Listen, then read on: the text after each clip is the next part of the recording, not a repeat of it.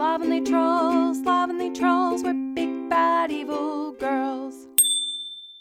Hello, and welcome to another episode of the Slovenly Trulls podcast. I am your favorite host, Lissa. And I am your actual favorite host, Sade. Excuse you. Uh, I said what I said. Not apologizing. We will be, we will be talking about this later. So, welcome to the tenth episode of the Slovenly Trulls podcast. We have been doing ten full months of episodes. It it is it's going well. I think. Yeah, we already hate each other. Thanks for asking. yeah. so nothing's changed really. nope, no, absolutely nothing. So, as a non special episode, I mean, every episode's special, let's be honest. We have an episode that we're going to be doing mental health. In the context of D&D, what that means is we're going to be talking about the game mechanics of insanity and madness and how those are played in D&D throughout the different editions and how they develop through them. We will also be looking at how they're portrayed, portrayed, and contextualizing them, well, contextualizing the original Insanity table that was made in the 1970s to the era of the 1970s and what their view was of mental health. And if you know anything about how mental health has been viewed in history, you know that it's not good. It's not good. And it may or may not have influenced the insanity table in Advanced Dungeons and Dragons, the one that started this all, the one that inspired this podcast. Or this Hmm. specific podcast episode, I should say. So, obviously, as per usual, we will be doing conspiracy theories. Ooh. So, without further ado, well, no, we have a couple things more before I say that. Getting way too ahead of ourselves here. I'm so excited. Uh, we do have a couple Patreon shout outs to our favorite people. If you would like to join them, please support us at patreon.com slash can't be killed creations. We have Kim Winson, Becca Mellema, Matt Dunn, and Scott Williams. We love you. Love you. We do also have a couple content warnings since we are doing an episode on mental health. Uh, if you have any issues with that, please skip this episode.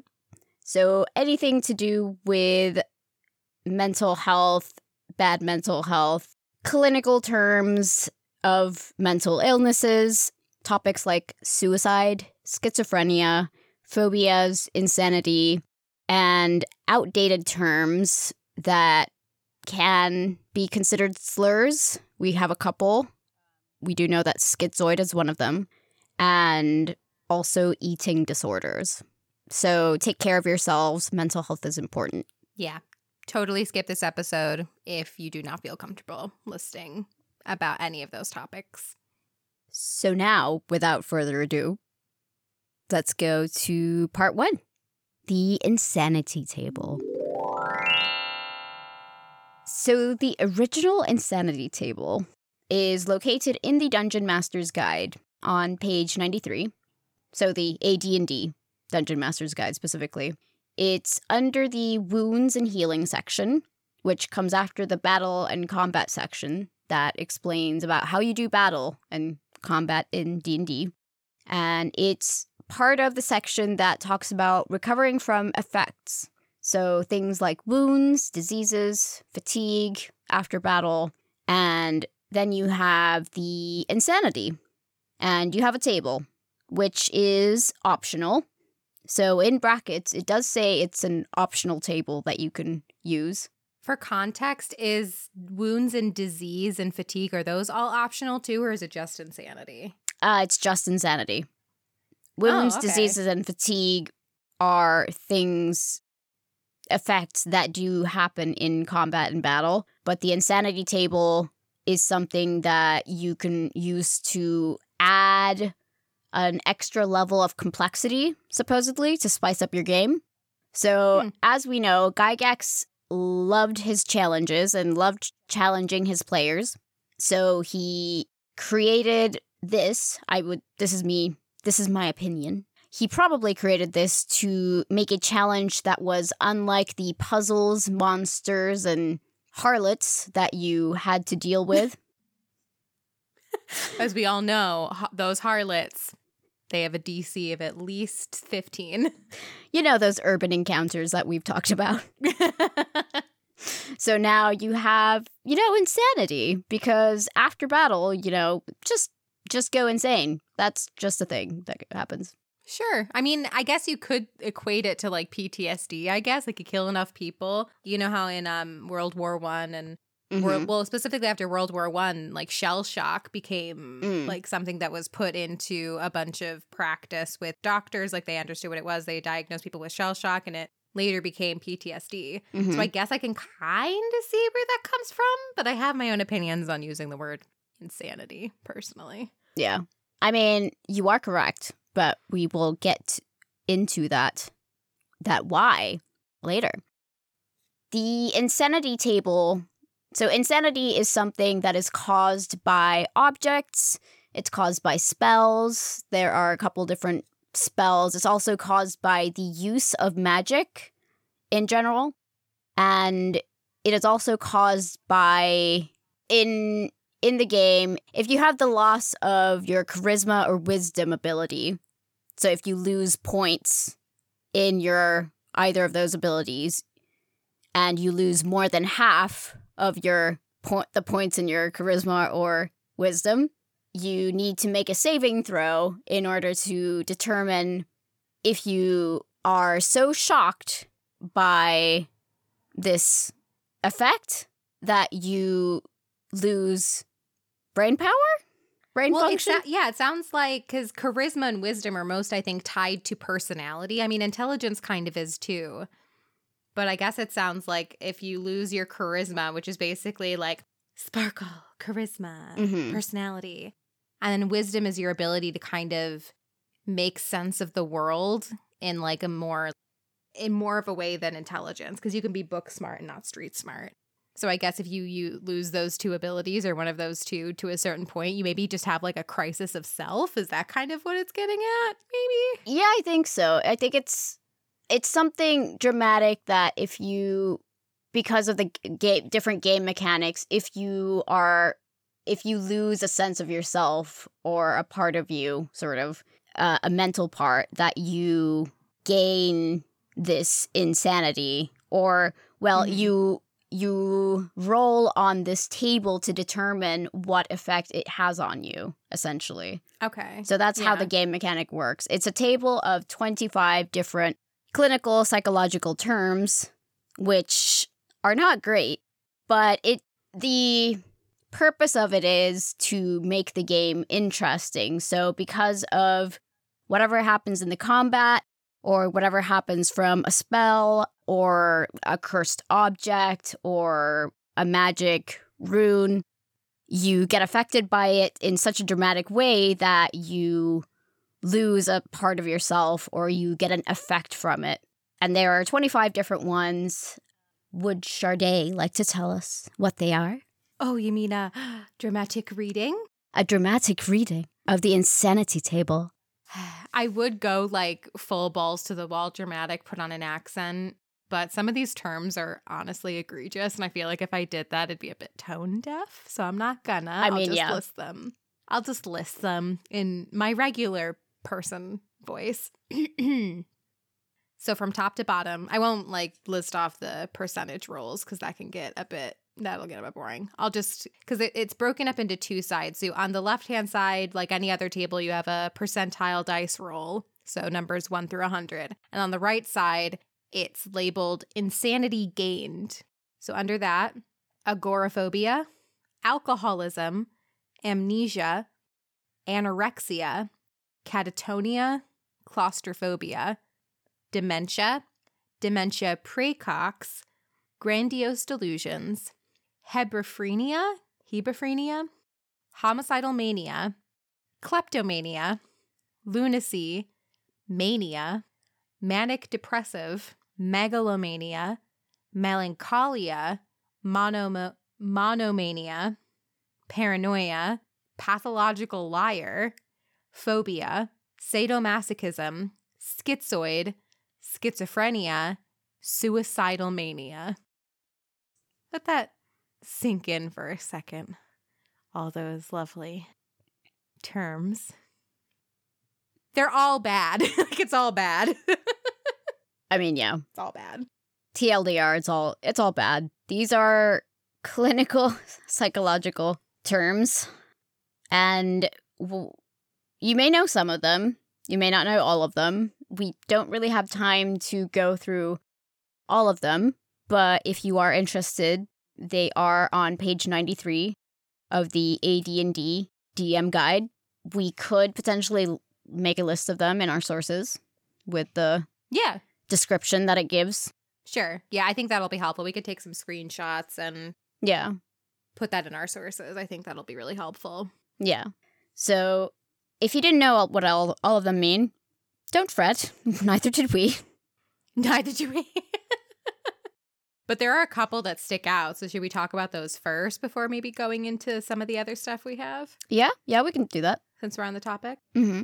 So I think you're the one who originally found this table, right? And I I think what the term that you said really like set off your curiosity was anorexia. Mm-hmm. I think was the first one that really stuck out.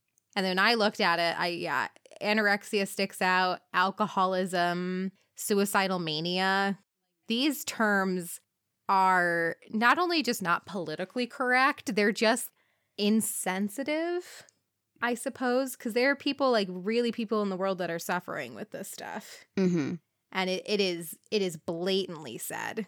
If you like fail this roll, your character can become anorexic. Mm-hmm. Your character can become an alcoholic.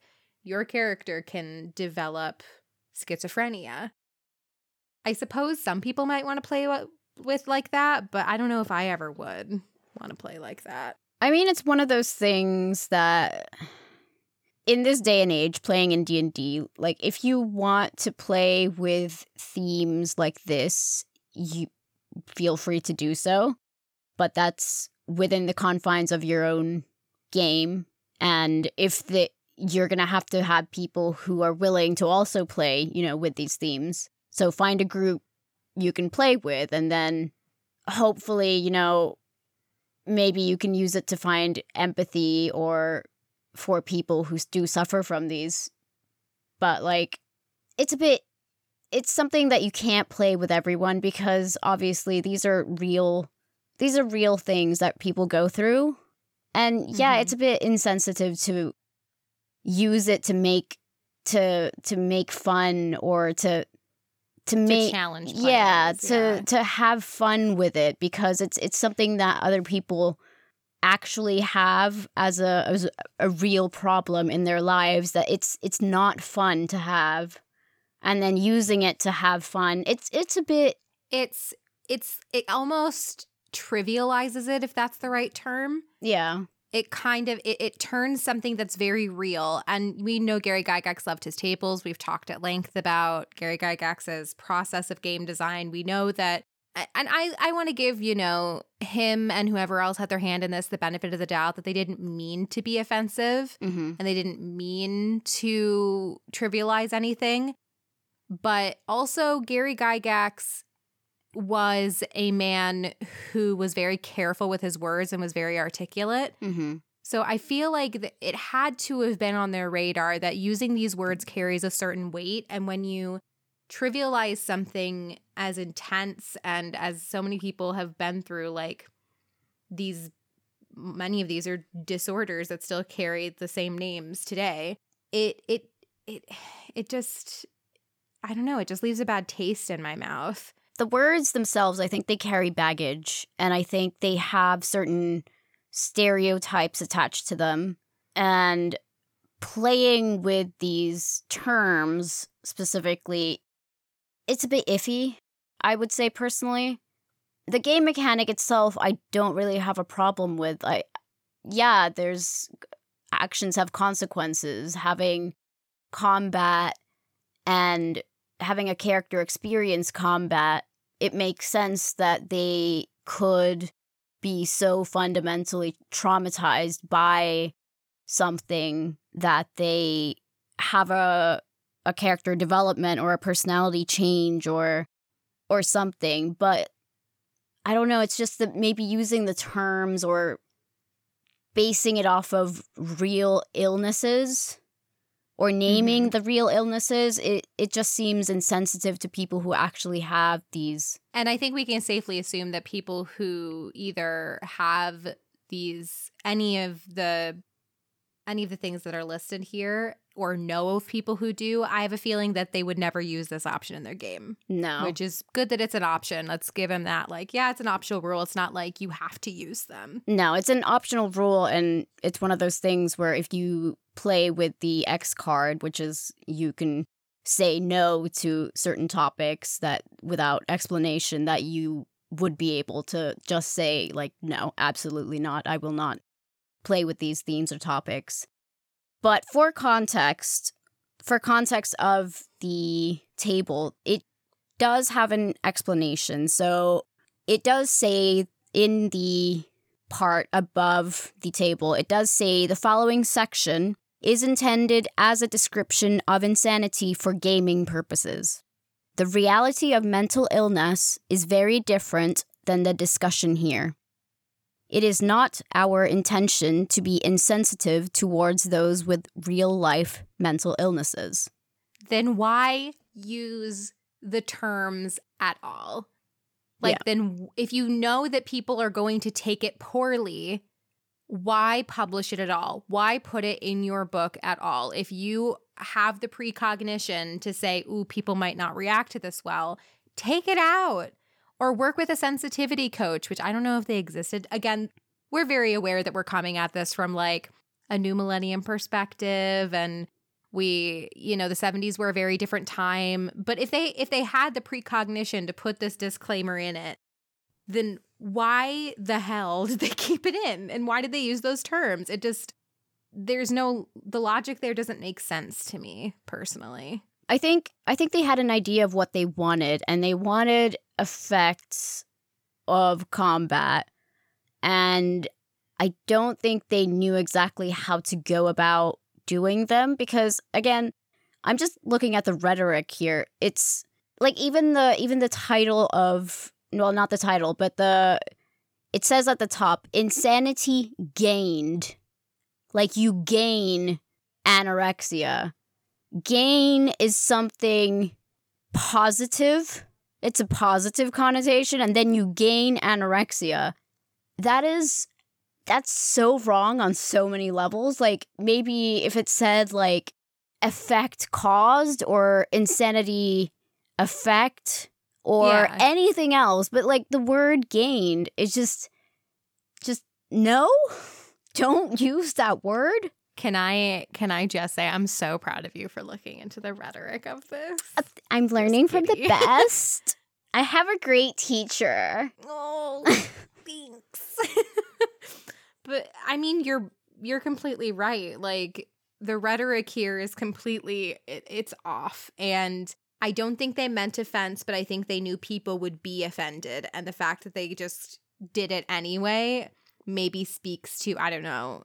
Again, opinions. This isn't facts, but maybe speaks to their ego or they knew they weren't going to get called out on it. And I don't think they were at the time. I couldn't find anything. I could very well be wrong. People could have reacted to this very poorly at the time, but I couldn't find any anything or anyone um, in my research who Mm. reacted poorly to this because again, we'll get into this in the next section, but how people viewed mental health. Very, very different. There are some very key things going on in mental health in the 70s, which I don't know if it may have inspired the way that these were written or desensitized them to the way they were written, but that that's also in play here and we we get that, I guess. We get that. Plus, I would say that AD&D was the first was the first of its kind a game a ga- the game that it was. And Mhm. there was so much to the game itself that I I don't know that maybe it just because of the exhaustive amount of like different stuff that you could do with the game, maybe it just kind of slipped through the cracks and then because mental health wasn't a big deal that it was just, you know, another small part of the game. It was an optional element that you could add to your game that people just didn't notice. Maybe they noticed, maybe they played. Let us know if you have. But I maybe it wasn't a big deal because of that and it didn't get noticed. Yeah. No, that that could be it too. And I think kind of you know another angle of this and this is where I get super analytical, so this is even above opinions. Some of the terms that are used here mean the same thing, which is kind of odd to me personally. So when I started looking, I didn't look into all the terms because we just didn't have time. And then this episode would have just been us going through every single term, which might be some people's cup of tea. But, you know, we had other things we wanted to talk about. So I looked into, I didn't know what dementia precox meant. So I looked into what that meant. And apparently it's an early term that was used for schizophrenia. From 1891 to 1924, it was first used by a professor, a psychiatry professor at Charles University in Prague, and it's described as severe incurable cognitive disintegration beginning in early adulthood. And now it is linked to schizophrenia. Like it, it's it's schizophrenia before schizophrenia was schizophrenia. So why do you have dementia precox and schizophrenia on the same table if it means the same thing? That is a very good question. well, thanks.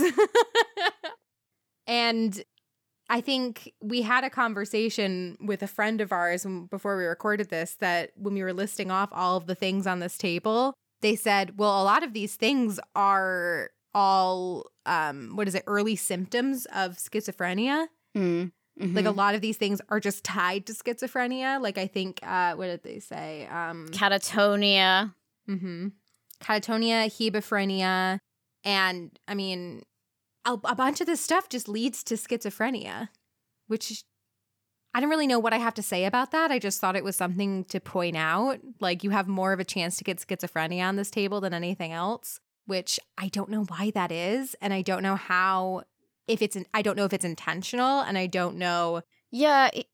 He, he, he is a, um, psychology major who we talked to and he was saying that especially well uh, the example that i have is catatonia was a or is a schizophrenia symptom mm-hmm. so in a way they're looking at different symptoms but still or like labeling different symptoms but still giving them but giving them names and using clinical terms but but they're not being they're not being correct about it. And I think that's just the weird part. There's no lot there's no logical way that they're doing this. That's I I mean no, I I think you're right. I think they're again, I don't know if it's intentional or not, but yeah, they they broke up this insanity table just also in just a not logical way when you have like dementia precox and schizophrenia on the same one and then catatonia is a symptom but it's also its own disorder, but it's so tied to schizophrenia that you can't unsee that. So the logic of this table, which is weird because Gygax was very meticulous on a lot of things. So the fact that there are things that I can point out are a bit that's a bit odd to me. Yeah, but we now that I think about it, we also do know that Gygax had a thing for words and using fancy words and words that he would look up in a dictionary thesaurus. So I have a feeling he wanted just he just wanted 25 different game mechanics that you could play with. It didn't matter if they were medically correct or psychologically correct. And he looked up fancy words. He looked up definitions or effects that were different enough that you could incorporate into the game and then he just went with it. Yeah. I mean, that's a possible explanation. Because, I mean, dementia precox sounds better than schizophrenia. Because dementia precox is an earlier term for it. So if you want to be like, obviously, none in Advanced Dungeons and Dragons, we know that it's based in a medieval period. So none of these terms even existed back then. This is more for player reference. Mm-hmm. So even adding that, it's just the logic. The logic doesn't make sense. It just does not make sense. Yeah. Because like even when if you use older terms, they're from like the 19th century. They're not why not oh wait, no, it's a disease. I was gonna say why not dysentery? And I'm like, that's a disease. That's not Mm. psychological. But if we if we compare dementia precox, okay, so we'll we'll read out the two definitions. So dementia precox is the afflicted character will be quite uninterested in undertaking anything when suffering from this form of madness. Nothing will seem worthwhile, and the individual will be continually filled with lassitude and a tremendous tremendous feeling of ennui. No matter how important the situation, it is probable that the afflicted will choose to ignore it as meaningless to him. A DC 20 wisdom save overcomes this ennui. Ennui? Ennui Ennui. just means it's a fancy word for effect. Yeah. and compare that to schizophrenia. So, th- though they are the same clinical affliction, schizophrenia is defined as the character's personality splits into 1d3 separate personalities, each of which may have a different alignment or even class. Typically, the personalities are not aware of each other the onset of schizophrenia is random, with a DC 10 wisdom save being made every day. Should this save fail, there is an even chance of a new, or return to the old, personality emerging. However, whenever a stress situation, decision, attack, etc., arises, the chance of schizophrenia striking must be checked every round in which the stress continues. Uh, it sounds even more I mean, obviously, but it sounds so much more gamey when you read it out yeah. like that. So it's it's clinical terms, but it's a game mechanic. It's just looking at clinical terms as a game mechanic, and it doesn't matter if they are the same thing. It doesn't matter if one is a symptom of the other. It doesn't matter if they are all effects of one term. There's a fancy word for it. There is a game mechanic that he can input into play, and you can roll a d100 and gain one of them.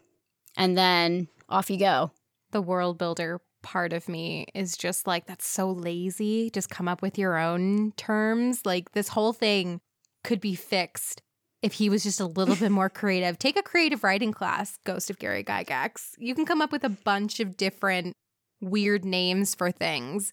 And i mean again it it, it wouldn't get rid of the connotation of the, having a table for quote insanity is still very problematic. But at least it wouldn't tie to real life afflictions, you know? Like Mhm. coming up with made up diseases. Then again, I'm coming at it from a completely different perspective and I understand that. But like, yeah. if you're going to use real terms and then make up what they like your version of what they mean, it just becomes more convoluted and confusing Mm. when you could just make up a word or make up a term and be like, oh, schizophrenia, you mean many minds? Mm. And it's one word with like a oh oh no it's elvish.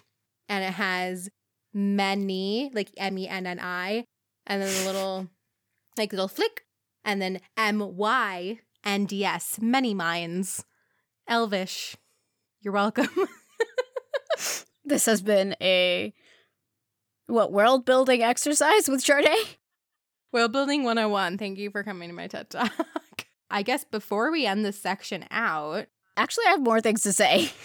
Oh, do you? Please, no, please say them. And then we can maybe, because we also didn't talk about that these things can be cured too. Yeah, I think yeah. we skipped over that. It's not permanent. I think it's worth mentioning before we do closing thoughts on this section. So, another part of the introduction that says that, like, okay, so you have this whole thing where, like, this is not the reality of mental illness, and, you know, it's not our intention to be insensitive. And then the next line note that this list is not so comprehensive as to preclude any addition you desire. Just be sure that you follow the spirit of the rules here. Add more mental illnesses. Do more things. Gamify more illnesses. Just Oh, yeah. It's basically a call to just like, hey, you, you, we didn't talk about a disease. We didn't talk about another illness. You can do that.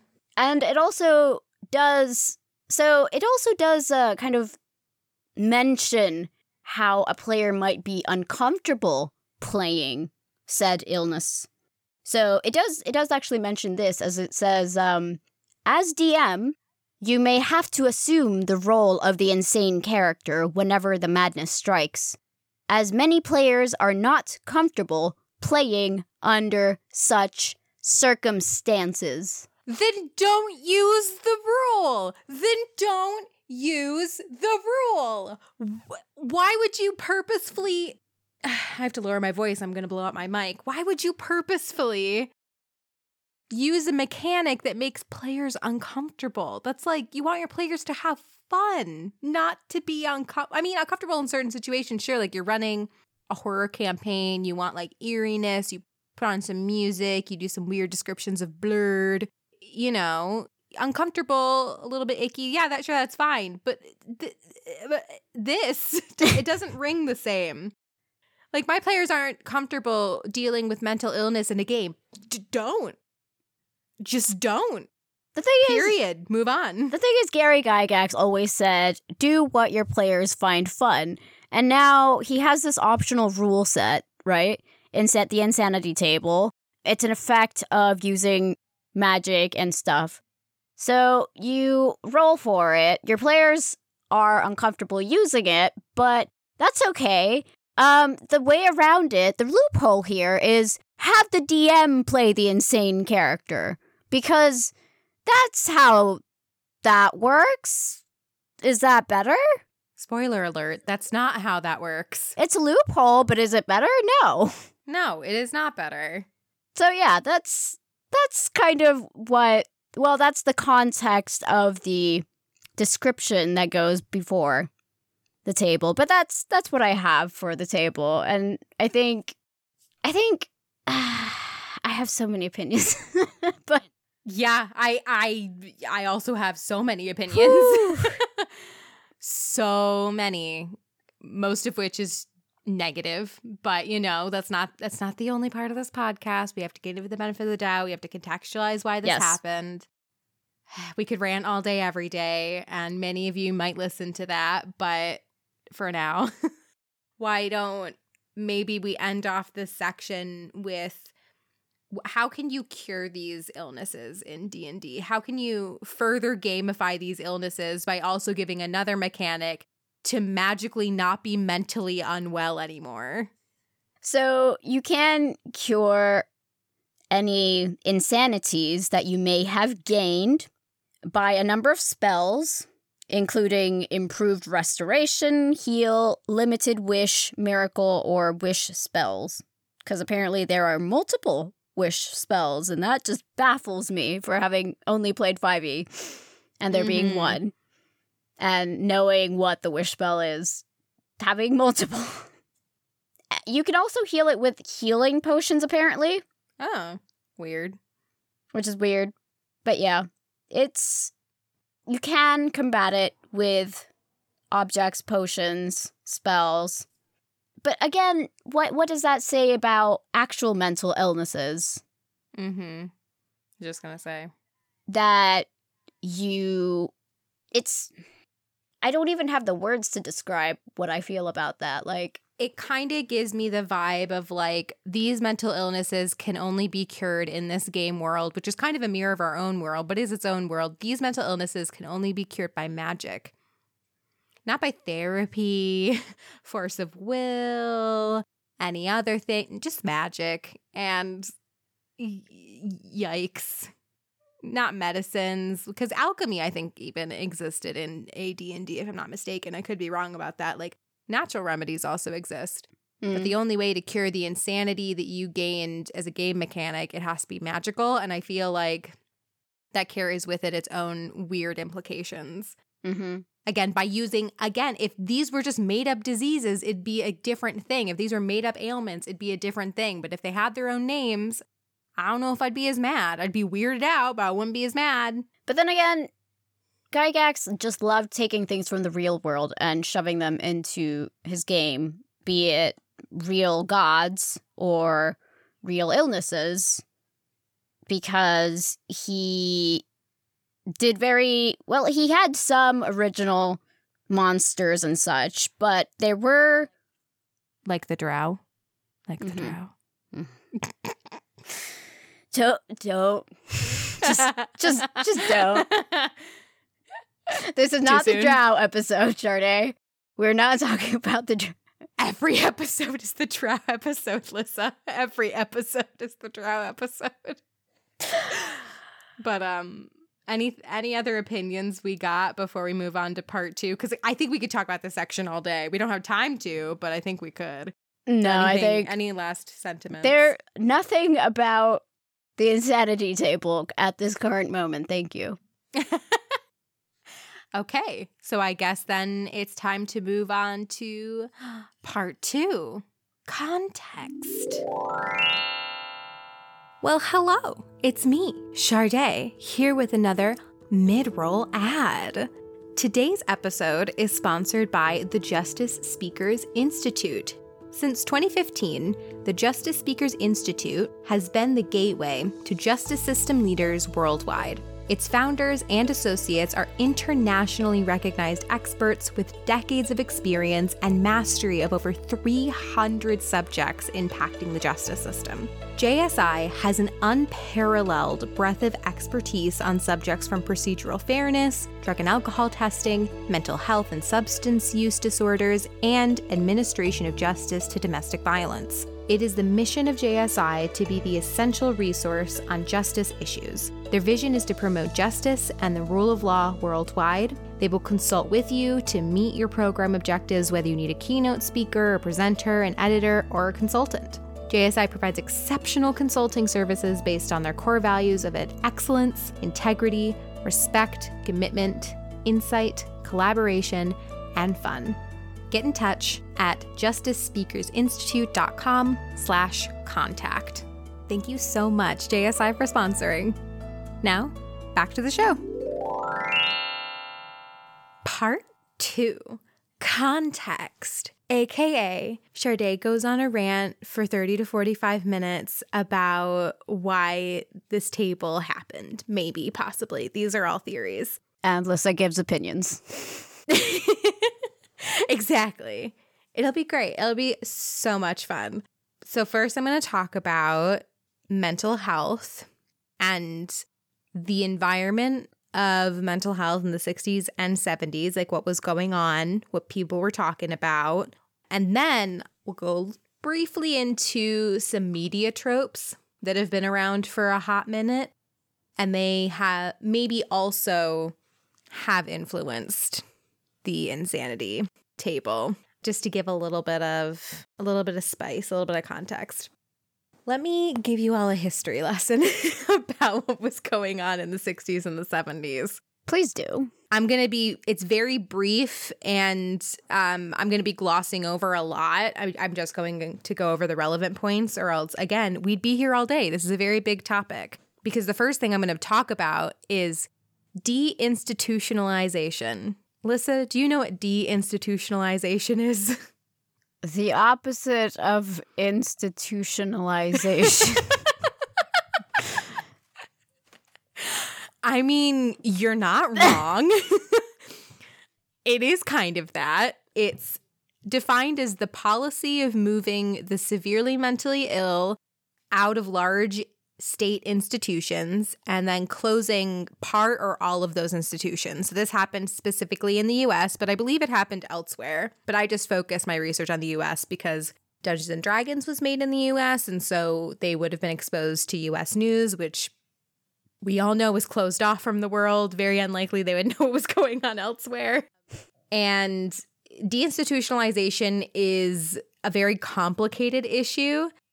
And I'm just going to be going over what I found that I think is going to be relevant. So, this is not a deep dive into deinstitutionalization, but it was a big hot button issue at the time.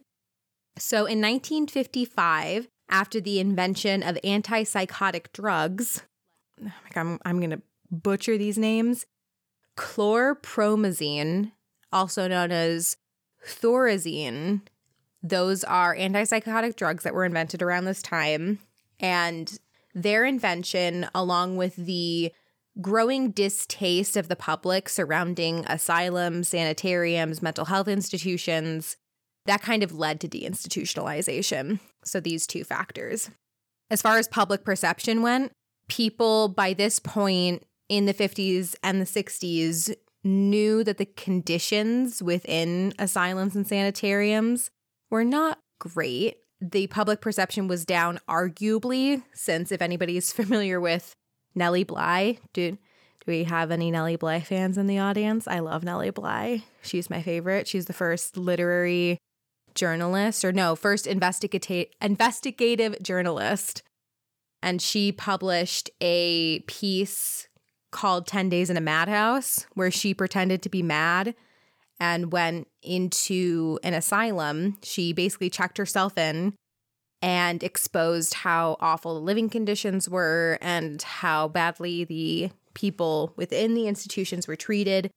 And that was back in the 1850s, I believe, or it was like the late 1800s or early 1900s. So as soon as she published that piece, people were like, uh, these are not great places. We should probably shut them down. And pair that with the invention of an antipsychotic drug that seemed to alleviate a lot of the symptoms from what people were getting admitting getting admitted into these institutions for, you got the deinstitutionalization process. The public supported it, politicians supported it. So it started happening. We now know that that probably wasn't the best idea to close down mental institutions. Really? Yeah. Why do you think that is, Lissa? Why do you think it was so bad to close, to close down these institutions? And I'm not saying like there were some vi- people who are being treated very poorly. I personally believe those ones should have been shut down, but as a whole, yeah. as a whole, why do you think that was a bad call? So wait, where where did these people where were these people who used to be in mental institutions they were put? Oh, that's po- yeah. You that's my next point. You got right on it. They were thrown out onto the street. they were uh basically just thrown out. Nobody wanted them. It actually led to homelessness when people threw out the um I don't really know what to call them really, the patients, I guess, because these were basically Mhm. hospitals when people threw these patients out, they were either homeless or they started putting them into hospital beds in regular hospitals, which took up beds from the other kinds of sick people. So people who are have chronic illnesses, who were hit by a car, any other reason you would go to the hospital. And the the bed size from like these big mental health institutions, like you had hundreds of beds, shrank by like I think it was like 150%. So they were either in regular hospitals or they were just thrown out onto the street. There was no in between. Mm. And a lot of people believe that this is a catalyst for the current American mental health crisis. So people not getting treatment and the public perception of mental health for a very long time with being tied to homelessness ha- has kind of a direct connection to deinstitutionalization. hmm It's not the only thing, but it, it, there is a connection there. And they also didn't have any sort of rehabilitation plan. They didn't ensure that these people received the medication that was just invented. They there were no programs to get any of these patients to live successfully in the community. So they were homeless and if they weren't homeless, they were in regular hospitals and if they weren't in either of those places, there's a third place that they ended up. You want to guess what that is? Dead? Oh, okay, maybe a fourth place. Ooh, dark. Ooh, I mean this whole this whole episode's very dark, but that got real dark. I'm sorry. I mean, no, it's I mean, unfortunately you're not wrong. So yeah, they either passed away or they ended up in jail. Ah, yes. My brain was They- just like, let's not think about jail. It's just, yep, okay. Mm-hmm. You did I mean, same mind. Just go to the darkest place. We've had we've had a rough year and a half. I mean, who whose mind doesn't go to the darkest place when awful conversations like this are brought up, let's be honest. Yeah, so they basically ended up everywhere that they shouldn't have been and didn't receive the care that they need. around this time when deinstitutionalization happened, the president at the time, John F. Kennedy, actually did sign a bill to create community mental health centers, but very few were built because he was assassinated very soon after that. I think it was the last bill that he signed into law, and then he passed away and then everybody's like, "Well, don't don't need to do that. He's gone. We got his VP now." And his VP didn't see any of his plans through, but you know, it's just the way politics works, baby. Mm. it the the deinstitutionalization as a term, I saw that a lot of people are now saying that it's maybe most well known in, by people who study it as one of the largest social experiments in American history, which is such a weird and morbid way to think about it. An experiment? Like a social experiment, because they didn't know what was going to happen to the mentally ill after they released them with no plan, no beds, no nothing. Or at least there's not evidence that they did. And if there is, I didn't find it. I mean, And if I did find it, it would might have been dark, probably. Or they just maybe they just didn't even care if I, want to. I think they didn't care because just logic dictates, or my logic would dictate that if you take people who are mentally ill and who need care and put them on the street, nothing good's gonna come out of it. But maybe maybe that's just me. They probably just didn't care, and for a long time, the public just flat out didn't care about mental health. That that, that didn't change for decades. Yeah. It's only in the last what five ten years that people have really talked about it hmm and like taken it seriously, other than like trained professionals. Yeah. The last little bit I'll get into about deinstitutionalization is the public perception of it, because this is kind of why this is, I think, relevant because deinstitutionalization was going on at this time. It was in all the newspapers, it was a topic of conversation if these conversations were had. And one reason that we know this is that a lot of articles came out around this time, a lot of studies came out around this time. And as we know, Gary Gygax was a very well read person. He was very in tune to what was going on around him, I think it could be safely said. So there's no way to prove that he based any of his knowledge or any of his creative inspiration on this. But I feel like it would have been hard to escape if this stuff was going on. But that's just my opinion. So this is a political warning. Warning political. political warning. warning political. I'm I'll try real hard to not get too into it, but um it, it's kind of hard to talk about deinstitutionalization without talking about how politics handled it too. I kind of briefly got into it. But I'll get a little bit more into it because I think it's relevant. You know what you just did reminds me of like I, is it like one of those like prison like prison sounds? They- It's the Kill Bill sirens. I should just play that every time I get political. Please do. so, the reason I'm getting into politics a little bit, and this is historical politics. So, the mass political movements of this era did not like the concept of mental health, from what I found, which kind of goes along with, I think, Melissa and mine's theory that they just didn't unfortunately they just didn't give a, give a shit. And this is from all sides. I found this wonderful article. I forget who wrote it but it was a timeline of mental health and the treatment of mental health and the perception of mental health in new york state. And that's where i'm getting a lot of this information from. I'll link it in the sources. The new left which i think could safely be attributed to more liberal leaning politics but I think a far, like far left. Um, they saw institutions, sanitariums, asylums, they saw them as tools of, quote, the establishment. So they didn't like it because it was the man, I guess. like it was the establishment. People should be free, not locked up in cages, kind of thing, which I can see, but also these people needed help. On the other side, conservatives denounce mental health as a covert means of advancing a liberal or radical political agenda. I'm trying really hard not to give my opinion on that. real hard, trying real hard. So both sides had their reasons for like denouncing conversations on mental health and denouncing institutions. That's fun. I don't know how to pronounce this word, so please forgive me. Last but not least, a nation patient liberation movement denounced psychiatry and mental institutions as instruments of oppression. So literally wherever you wherever you fell on the political spectrum at this time, nobody liked institutions. They found some way or another to justify closing them down. But you know who liked them? You want to you want to know who liked them?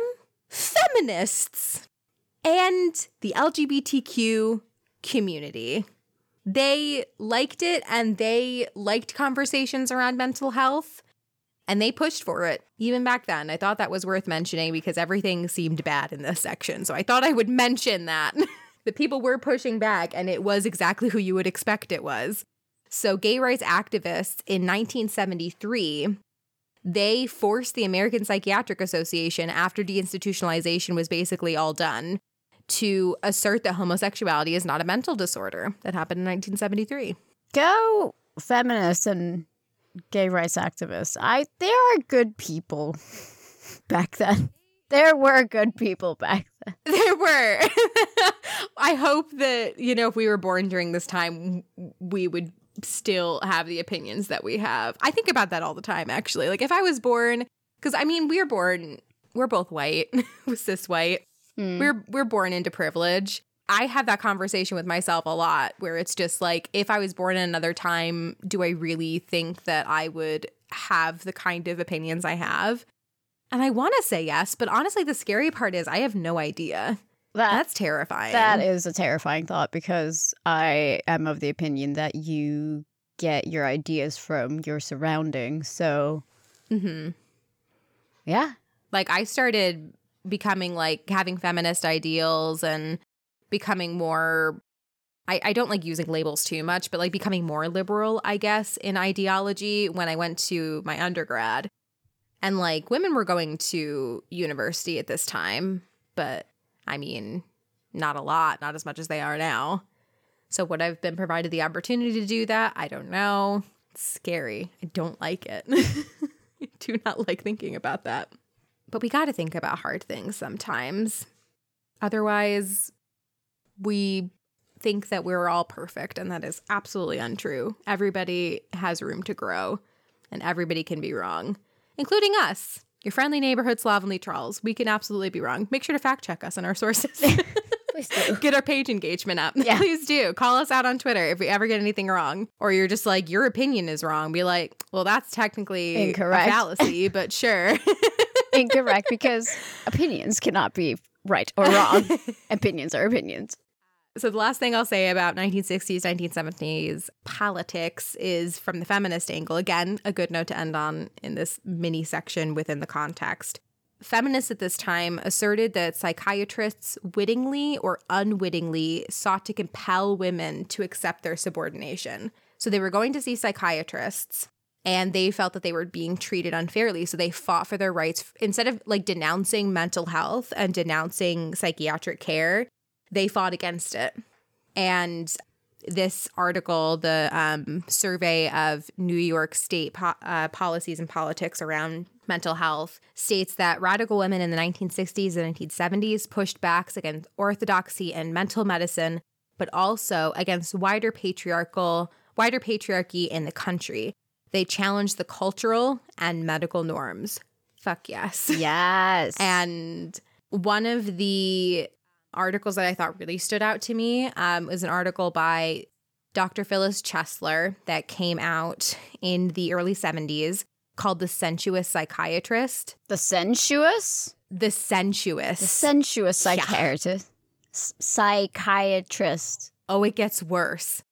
Many therapists during this time regarded sex with patients, aka a romp on the couch, as said in this survey, as p- a potentially productive element of the therapeutic process.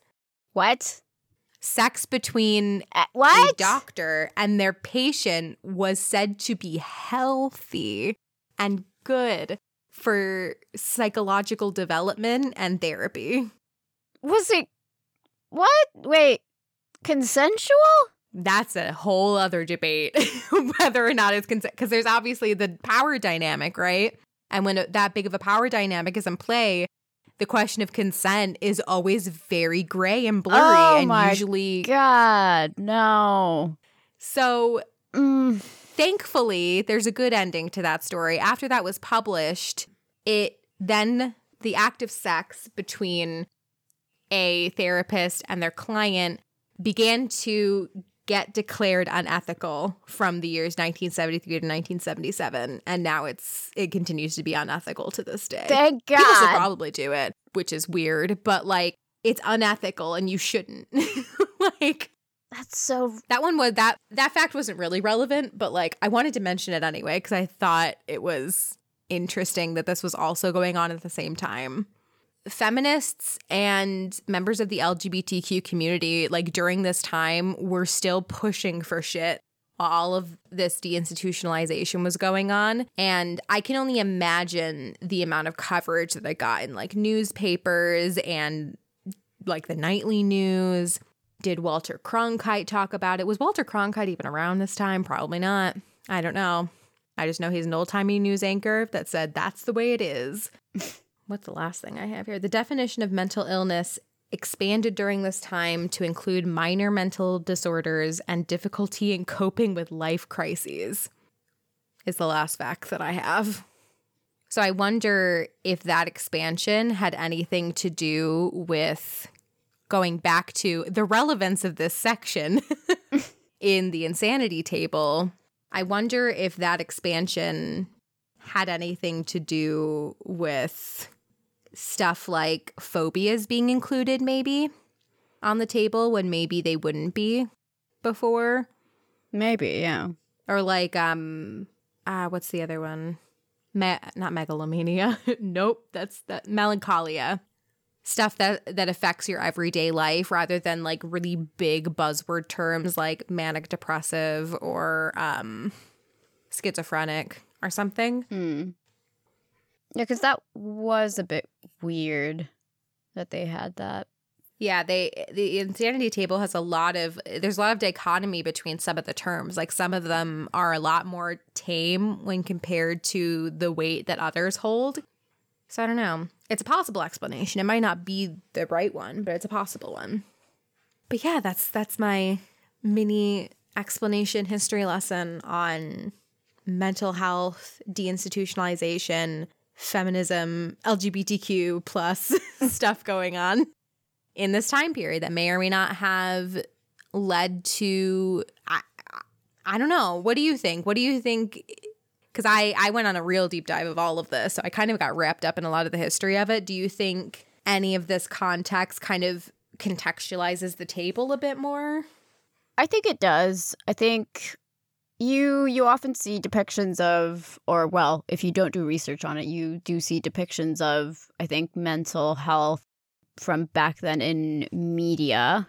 And I think for me the ones that pop up that I've watched, well, I mean, there's American Horror Story Asylum, which Oh, sure. you know, obviously it's a horror it's a horror TV show, so obviously there's horror, but there are certain truths in that and how they handle the patients there and stuff like Shutter Island, One Flew Over the Cuckoo's Nest, that kind of stuff. So it's it's not surprising, but finding out the reason why it may have been that way and then I think mental illness just has a bad a bad image, I think, because a lot of media uses mental illness as mm, or uses uses the antagonist and his motivations being well, let's just make him mentally ill.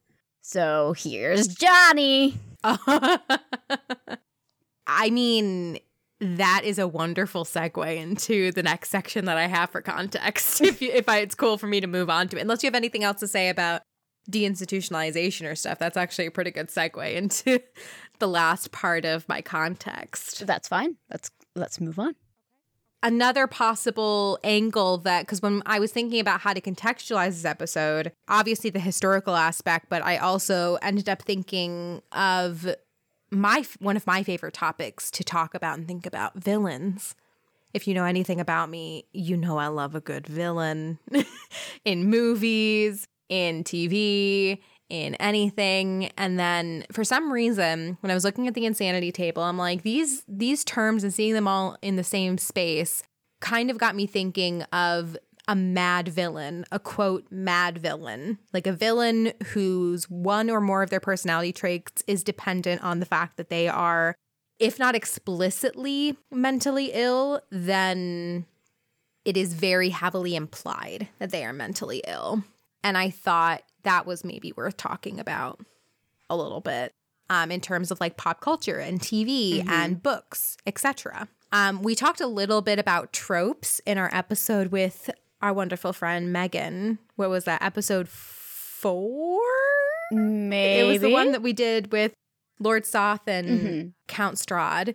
I went a lot into the tropes of different kinds of gothic horror villains. Uh, so I thought maybe that would be a nice route to contextualize this bit because there are a lot of a lot, a lot, a lot of tropes about mad villains and psychosis as a trait of evildoers, which I will link to. I'm only going to talk about a few of them because we don't have time to talk about all of them because, oh boy, are there a lot, as you can imagine. So, some that I found that I thought were especially relevant to the context of the insanity table, and maybe these tropes kind of even go hand in hand with some of the terms.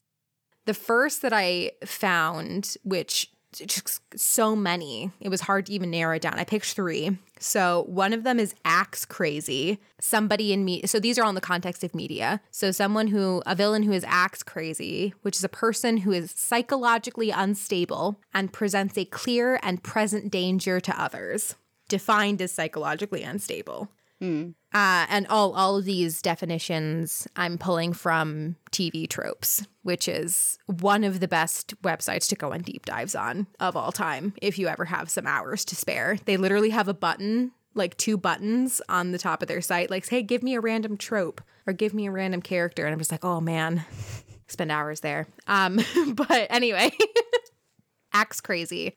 Some examples I thought of for this one were Patrick Bateman from American Psycho and literally any serial killer, whether it's a true crime documentary or a who's a good I'm not a big horror person, so my horror knowledge is very limited, but I'm guessing Jason. I want to uh, Who who's the guy from Texas Chainsaw Massacre? Jason, isn't there like Freddy Freddy Krueger, Jason Voorhees, uh, Jason Voorhees, Freddy Krueger from A Nightmare on Elm Street. He has those knife fingers and he goes into your dreams. And there's the Texas Chainsaw Massacre where the killer literally has a chainsaw, mm. and I'm pretty mm. sure it's in Texas. but any serial killer, I think you could maybe define as quote axe. They don't have to have an axe to be axe crazy. Oh, that, Norman they kind Bates. Of fall into that. Norman Bates. Oh, sure. Yeah, yeah. And they in order to fall into this trope, they have to be psychologically unstable, which I, I think anyone who is somewhat familiar with the craze of true crime in the last couple years or going on any sort of deep dive into serial killer lore, they're they're usually very mentally, psychologically unstable. Another one that I found, which I didn't know there was a term for, but now I just can't unsee it. It's called the Caligula. Caligula. Do you know who Caligula is? No. Who's the who? It's a who? It's a whom. It's it's named after an actual real life person. The Caligula. Okay. Who who who is it? Caligula is the name of a Roman, I believe. It's a Greek or Roman ruler. Um, my friend, if he ever listens to this podcast, will literally kill me. He, I think he he's like a, a Greek Roman aficionado. So the fact that I don't know if it's Greek or Roman is really gonna piss him off. Sorry. Sorry, Lawrence. Um, Caligula was um he's the mad king basically. He inherited power because of his family. He either he had some sort of mental instability before he inherited the throne. So he basically turned into somebody who was just he just caused like a lot of chaos, a lot of genocide, murder.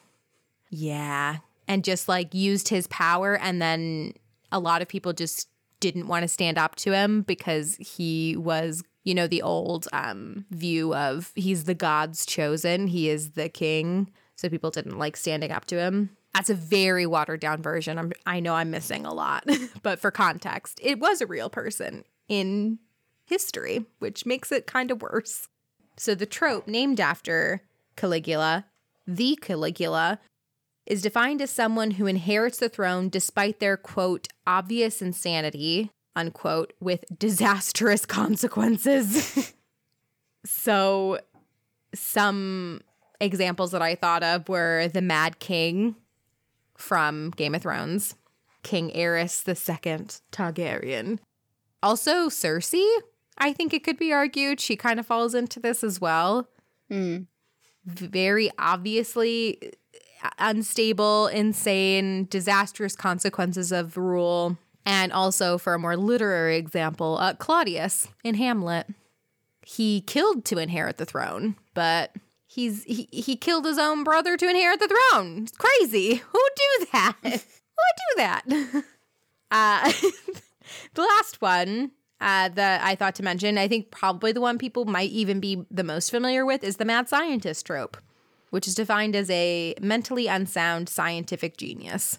So, example, Dr. Frankenstein. I think Dr. Jekyll could also be as well. He could be a mad scientist. And then one that isn't actually an evil example that was listed on TV tropes, and one that I was familiar with, Dr. Emmett Brown is technically a mad scientist, but he's like a cuddly mad scientist. He's from Back to the Future. He invents time travel in a DeLorean, but he's also he he invents it. He gets the idea for a flux capacitor after bumping his head on the toilet. Crazy, as they would say. So there those are just a, a handful of examples. There are many different tropes of mad villains and most of them are evil most of them, Emmett Brown being excluded. And I think there are a couple other ones that are also excluded. I don't know. Can you think of any anybody who is in pop culture that is psychologically insane or unstable, like as defined by the the tropes of the media that maybe isn't evil?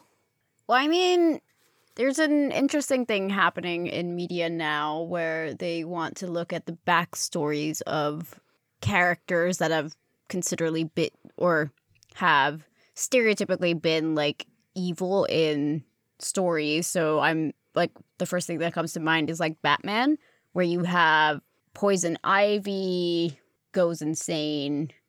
Um, you have the Scarecrow. You have the Penguin. You have Mister Freeze that we we already discussed on this podcast. Spoilers: His wife is dead.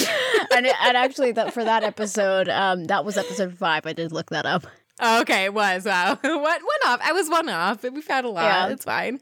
But yeah, it, they get depicted as being crazy, being evil, being insane, but they do well. It, it some of them do have like an actual motivation that sort of makes sense. Poison Ivy just wants to help plants, but she just goes a little bit crazy.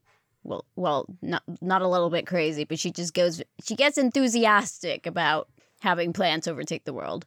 And I think there can be something said that Mad Women is its own entire oh yeah section of madness. That's a whole That's episode. a whole episode. I think that's what I thought this episode was originally going to be. Like we were going to talk more about hysteria and the origins of hysteria and like the mad women stuff, but really like the, this table doesn't really have any ties to women, I guess. There weren't any terms except maybe melancholia that were associated with women. Well, for me maybe for me maybe I think lunacy.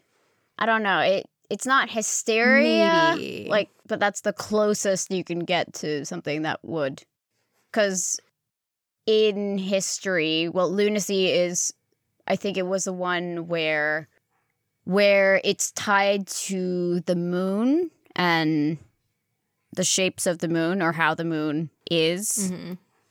so lycanthropy in Trophy and that and women have been said to go crazy every time there's a full moon. That it's a it's a thing. It's a trope. Yeah, I've heard it be tied to women's menstrual cycles and Yeah. stuff. God, we're just outlining our one of our future episodes right now. it would it's going to be a good episode. We'll get to it eventually. Not today, but there there is something to be said 100%. And I think also before like we do closing thoughts of this section, um I would be remiss not to mention actually before I do that to point to the relevancy. I don't know if Gary Gygax knew of all of these tropes, but I I think it can be safely assumed that he and the people who were writing D&D did. And I think that it's kind of it's pretty clear that they did when you look into later lore of D&D, which some people who were involved in Advanced Dungeons and Dragons had a hand in the lore and some didn't. But I did find instances of a lot of not a lot of it's it's like a handful, but mad gods in D&D. So gods that are gods of madness. And those tropes that I just talked about can kind of be seen here because these are all villainous gods. I think there's only one instance of a perhaps chaotic neutral madness god in D&D in terms of lore. So the gods that I found that were mad gods in D&D are Tharizdun, who if you watch Critical Role, known as the Chained Oblivion, Ghaunadaur, who if you listen to our, our last episode, um you know who Ghaunadaur is, the slime lord, lord of the slime. My favorite god, probably at this point in time. Another god named Cyric, Makthum Nagatha. I don't know if I'm pronouncing that right. Those are the ones I found, but you said you found one that was a chaotic neutral god, which I thought was really interesting because all the gods that I found were chaotic evil or neutral evil or true evil. Yeah, so this one, I believe it was from 5e, is called Ralishaz, god of ill luck and insanity. So he's a god of trickery. And he is essentially for random chance against any kind of order. But he believes, and this is the interesting part, he believes that insane people are the ones who are most in tune with the true nature of the universe. Oh, that is super interesting. Yeah. Huh. So his his domain and his godhood actually tackles madness and insanity head on and like uses it as part of their doctrine. Because I think with the other gods, it's just like chaos. You must ensue chaos. And if you're not ensuing chaos, you're doing a bad job, Yeah.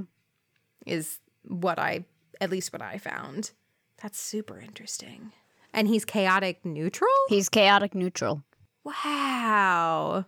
The more you know. Yep. But he he's the one who stands out because every other god that has to do with madness is evil, just like a lot of the tropes in media mostly lean towards insanity and madness as an evil trait. And I thought it was interesting because we're just about out of time for this section, so maybe I'll carry over some of my thoughts to our closing thoughts section at the end of the podcast, but maybe it's worth mentioning that or, or kind of food for thought that I kind of I wrote down this when I was finishing up the outline as something to maybe think about.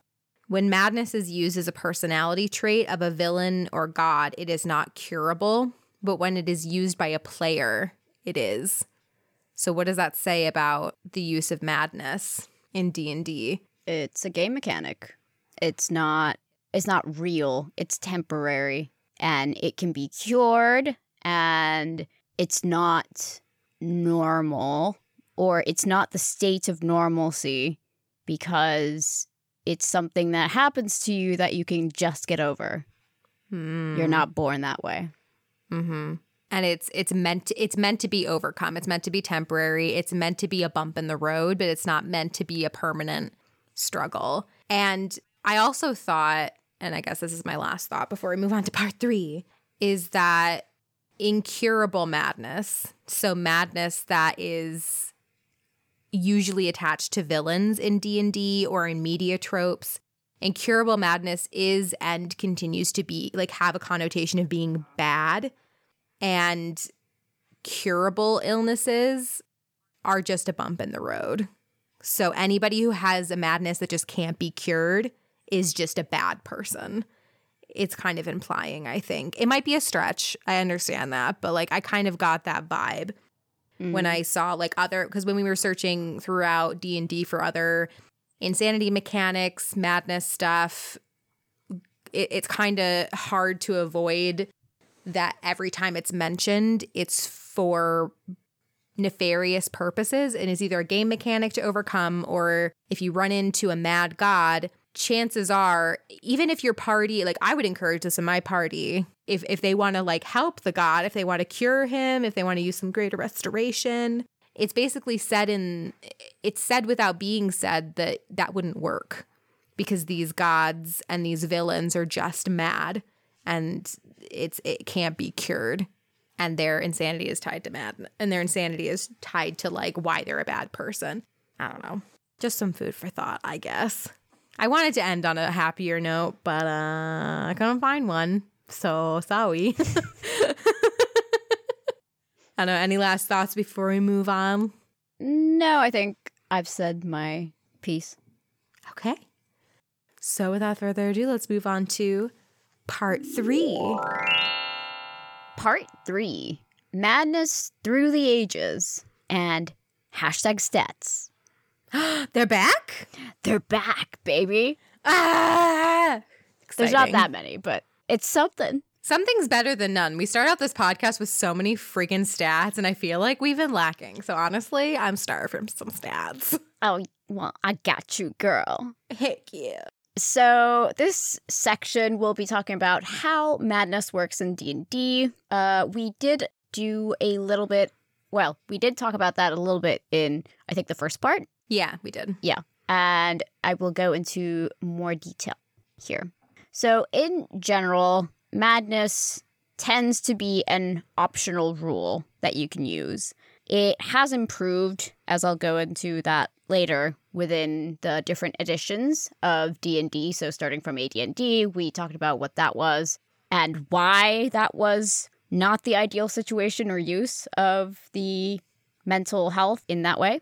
But madness is, in general, a condition effect like exhaustion paralysis or being poisoned. It's usually used for horror games, so like Curse of Strahd, to add, you know, a pizzazz because it's the result of revulsion and anguish when you see something so terrible that your character realizes a dreadful truth about the universe and it changes their brain and how their brain functions.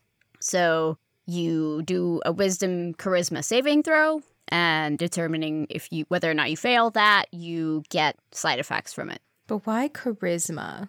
That is a good question. So charisma measures the force of personality, apparently. So if you have a sparkling personality, don't you worry. Your mental health not real. you can't you can't go insane. Isn't that awful? Isn't that an awful way to look at it? I'm so sorry. I feel like this is so pessimistic. We're just laughing through the pain here. We're really not trying to make fun of anything. It's just laughing through the pain. I mean, the only way to get through this is to Yeah. I don't I don't know. Like for me, maybe it makes sense if you're if you see something so horrible that you're trying to well, I mean in the situation that you see like so much death or you see like something and you're trying to not audibly react to it, that you're holding it in and then you start like that's the immediate reaction I get, but then like the whole processing um and then determining whether or not there's longer term side effects that doesn't really make sense to me as a charisma That's more l- wisdom. Like that that's where the wisdom makes more sense to me because I use wisdom in my games. I've played in games where wisdom like saving throws happen a lot. And it usually anytime that something distressing happens, which I talk to the players about usually beforehand, and then I make sure they're cool with rolling for it or if not, we can just get past it. But when stuff like that happens, I say like they see something traumatic. Riva, for example, she sees water like make a wisdom save or you just make one on your own to Yeah. see if you are you've gained enough wisdom you have enough sense of your f- irrational fear to push mm-hmm. past it I did look into why charisma saving throws were used for this very briefly, and I was directed to the D&D Next final play test, which is what D&D 5e was before it officially got released. It was released as a play test as as D&D Next and there's a PDF. It's I think it's still available online um because this is where I found it. And for under charisma and under charisma saving throws, it says the DM commonly asks you to use charisma when you make a saving throw to resist certain magical compulsions, especially those that would overcome your sense of yourself. Which I, when you put it that way, it makes more sense. But I never mm. looked at charisma that way before. I always thought of it as like a force of personality, like you said. Yeah. But then what's the difference between that and wisdom? Anyway, that's a tangent. Keep that's- going. Food for thought. So many, Food for thought. So many opinions about saving throws. So there are, back to the point, the plot, if you will, there are different kinds of madness, insanity throughout D&D. Um, there's short term, there's long term, or there's more and more long term, which is indefinite. So you have short term, which will last anywhere from one to ten minutes, long term, anywhere from up to ten hours, I think, and indefinite, which will last until you can cure it, which obviously you would try to cure it because it's not the normal state of being and it's a mechanic that's meant as a hindrance that you're meant to overcome. Mm-hmm. Also, I think long is 1d10 times 10. Oh. So it can be like a hundred so a, hours. Maximum 100 hours. Yes. Okay. Yeesh. But it's usually cured by some form of wish, spe- wish spell or restoration magic. I will go through the list of the different editions and how it's used so in the evolution, it's an evolution. Ooh, ooh, the metamorphosis of madness. the metamorphosis of madness. I love the alliteration there. Alliteration on point. Mm. Don't worry, I have a master's degree in words. In knowing words. In knowing words. So in AD&D, which we'll start off with, we call it fucking with magic has consequences. Here's looking at you, magic people, and I'm shaking my head because I'm. This is the first time I'm playing a magic user. I feel attacked. okay, you should, I usually play magic users. you should feel attacked. The first time she plays a fighter, she's already tried to double class, and we're at level two. Wait, three. Okay, okay. We're at level, yeah, first off, we're at level three. Second off, I just want Booming Blade, okay? Also character reasons, but mostly I want to use Booming Blade on a dual wielding build. Okay, you, there are reasons. You literally told me you got bored swinging a sword. That's you said these words. You don't have receipts. You don't know that. My brain has receipts. Anyway, so there is there's an interesting. Well, I say interesting. It's kind of bad actually. There's an interesting spell that you can do in AD&D called Clone. It's a necromancy spell, and it's in the AD&D Player's Handbook. So it is the duration is permanent. It's an 8th level spell and it creates a duplicate with your experience, memories or the it's essentially you create a clone of the thing you're you're cloning somebody that has the same experience, memories, etc., etc. So the problem is there can only be one you cannot coexist with the clone. So just to make it fun, you you do a spell. The point is to make a double of something, but there can only be one. So, if the clones or if the clone and the original don't destroy each other within 1 week, there is a 95% chance of going insane and a 75% chance that it's the clone who will probably try to destroy itself. And there is a 5% chance that both will go mad and commit suicide. Not try, they will just commit suicide. I don't know about you, but I feel like that's just a bit insensitive. a bit. Just a, A tiny bit? bit. I mean, I have a lot of thoughts, but I know you have a lot more to say and a lot more to get through, so I won't get too in depth with it. I think the only thing that I can say currently is what the fuck? Hmm. That pretty much covers the TLDR of what we would talk about if we were to insert a rant here between us yeah. to talk. What the fuck? What the Insert fuck? rant. What the fuck? You probably get the gist. You can you can you can get the gist of what we would say. And if you would like to send us a transcript of what you think we would say, please do because I would be very interested to read that. Please send us a essay with an annotated bibliography. There's also a s- symbol of insanity spell where you create a symbol that can inflict madness on somebody who interacts with the symbol. And you have to, yeah, it's, I don't know, it's just weird. And then it is what it says on the tin, yeah. yeah, it, it is what it says on the tin. So you could also put it onto like onto like a doorway, and if they pass through the doorway, they just get insane. Hmm. So you can just fuck with players essentially, because you fuck with magic and then you fuck with players because that's the Gary Gygax way. TM. TM. Every, anytime you use magic, there is a risk to go insane. Uh, you it starts off small. The smaller the spell, the more difficult the spell, the greater the percentage. You Hmm. know, because working with big magics of the universe is so brain consuming that you just lose your brain or control of it. I have to say, I like the concept of there being consequences for using really powerful spells, but I don't like that the consequence of it is insanity. Like, I really like how in fifth edition, if you use a wish spell, there's a percentage chance if you use the wish spell a certain way, you just forget the wish spell and you never know how to use it again. Yeah. And you there is no way to restore it. Yeah. Well, yeah, that then so clerics, there are a couple clerics that have stuff to do with insanity slash madness. Priests of chaos are immune to insanity and confusion spells, and they can never work to restore a creature's sanity by any means whatsoever because they are priests of chaos. So, you know, restrictions because AD&D love to put restrictions on things. They do gain the spell Insanity at level se- 7. I don't know what they gain because I don't know what the Insanity spell does because I can't find the Insanity spell. or maybe it's just a spell that the side effect is Insanity because there's an Insanity table, but there is no spell Insanity, but they gain the spell at level 7.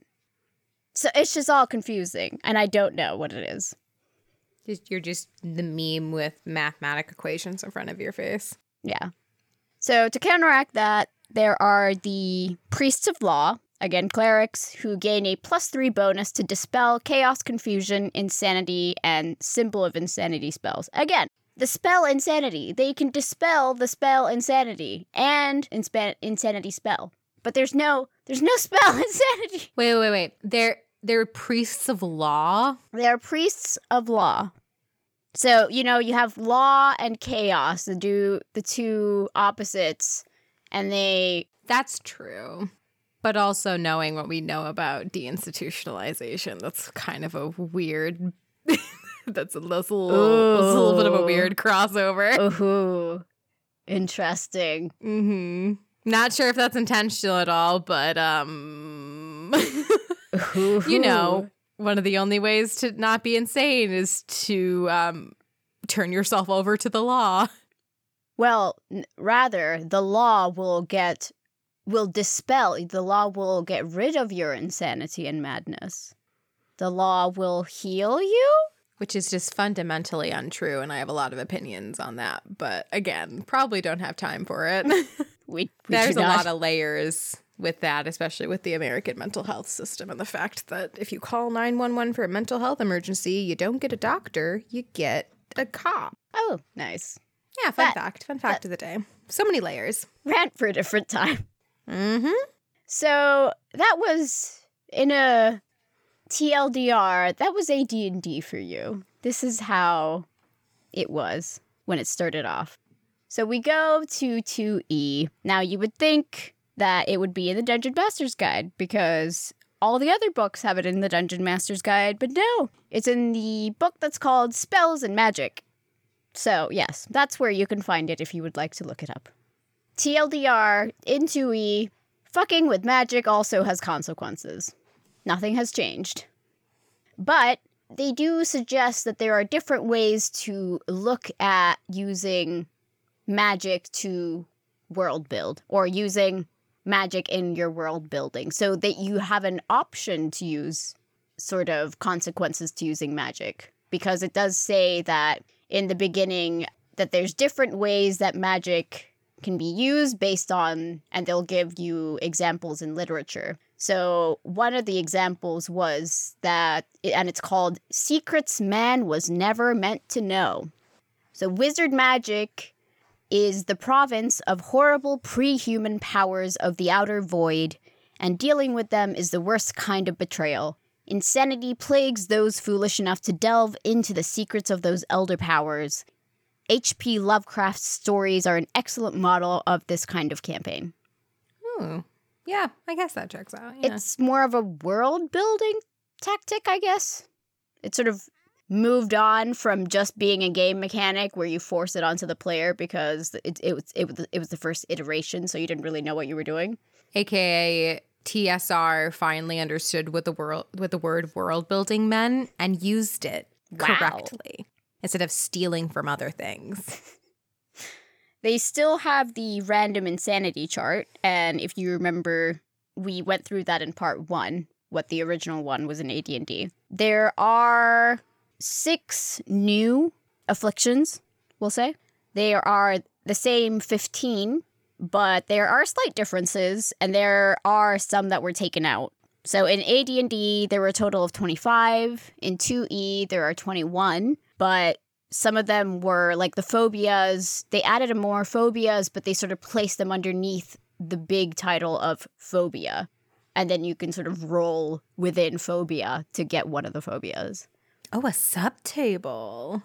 I'll have you know that they took out anorexia, alcoholism, lunacy, megalomania, pathological liar, sadomasochism, schizoid, and suicidal mania. So the most problematic ones. Yep. They they did okay. There's still some iffy ones, but you Mhm. know, okay.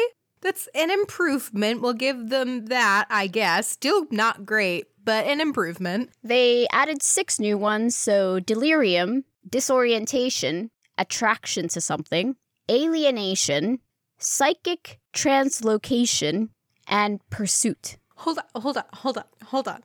Attraction? Uh huh.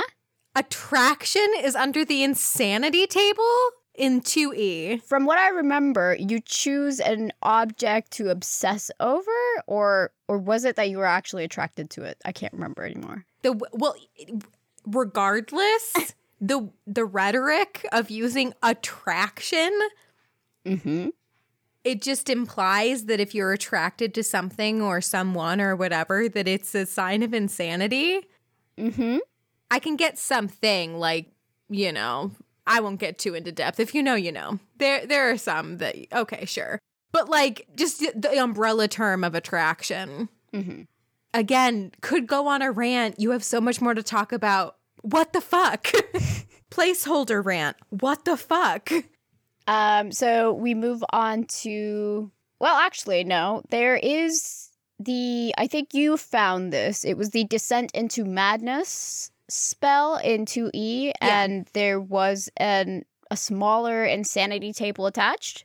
There is. I won't go too in depth with it. We'll we'll link to it. But yeah, there's a smaller insanity table, quote unquote. And some people tie this spell, Descent into Madness, and equate it to the confusion spell in fifth edition, with which if you're familiar with fifth edition, the confusion spell, uh, you roll and you give a random effect to a player. So you can have them lose a turn, you can have them use all their movement, you can have them attack somebody randomly. It's just like a random thing to to make combat a bit more interesting, either as a player or as a DM.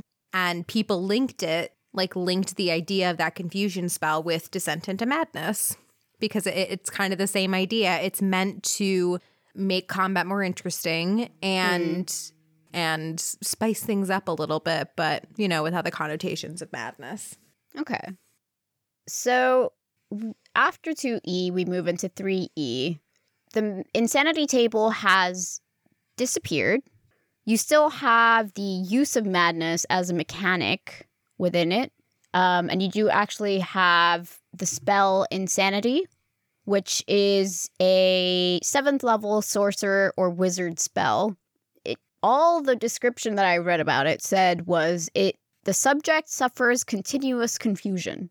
I haven't played 3.5. I don't know much about that, but that's how it works.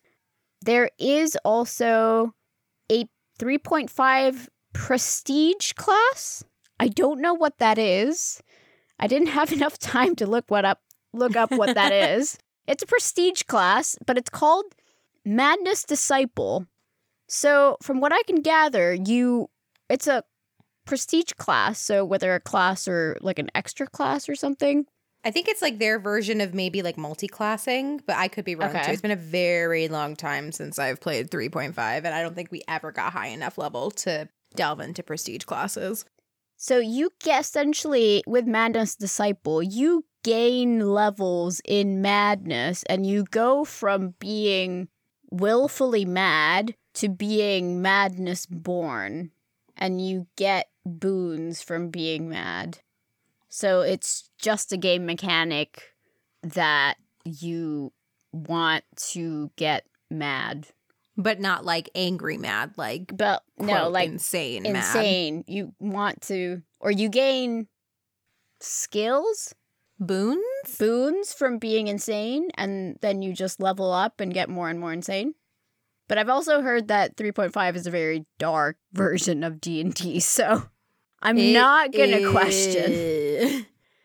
I think 3.5 has gone the darkest that D&D has ever gone. And and as far as I'm aware, as far as I'm aware. So that's all I've got on 3.5. So we've got AD&D, 2E, now 3.5. We've lost the insanity table. 4E, again, no table. Or if there is one, I don't know where it is. If you do know where it is, please let me know, and I will retract my statements. Mm-hmm. So again, the ins- quote unquote madness was integrated into spells and potions. So side effects of spells and potions, no table. We, for an example, there is the spell Crown of Madness, which appears for the first time in 4E. Uh, the description is you cause an illusionary twisted crown to appear on the target's head. Under its psychic assault, your enemy loses the ability to distinguish friend from foe. The target makes a melee basic attack against one of its adjacent allies of your choice. It's the same in 5e. It's the same spell. Yeah. Yeah.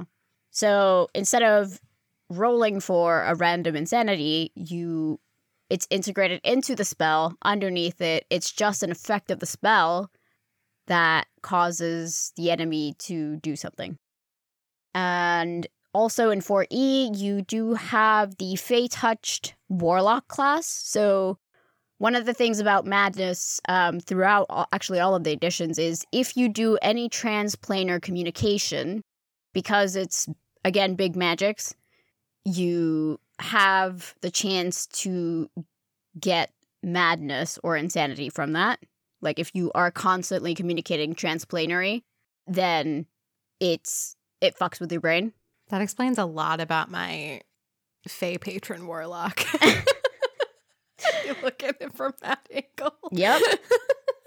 Her patron's in the Feywild. She's a little bit nutty. Yep. Also, the Fae, there's something about the Fae that they're just a little bit kooky to begin with. I, I don't know what that's about. So, the thing with a Warlock class, the explanation is that because you're constantly visiting the Feywild, it just makes you a bit mad. Because you're constantly visiting and talking to somebody in the Feywild, you just become mad. So, there's like sort of a progression of or it's integrated into the Fey Touched Warlock class, being a bit mad because you're constantly talking with a patron who is not there where you are. Also, like you said, the Feywild's a bit kooky, Also, the was a bit kooky to begin with. which I love. I personally love the Feywild, so yeah. for that specific reason, because like anything can happen.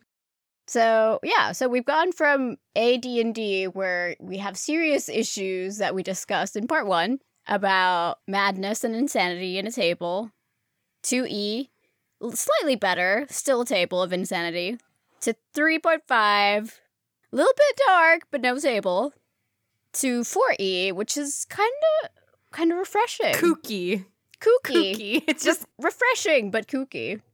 And then we come to 5E, which brings back madness as a game mechanic. So, if you want to look this up, it, it is in the Dungeon Master's Guide, because most of these are, except for 2E. Looking at you, 2E.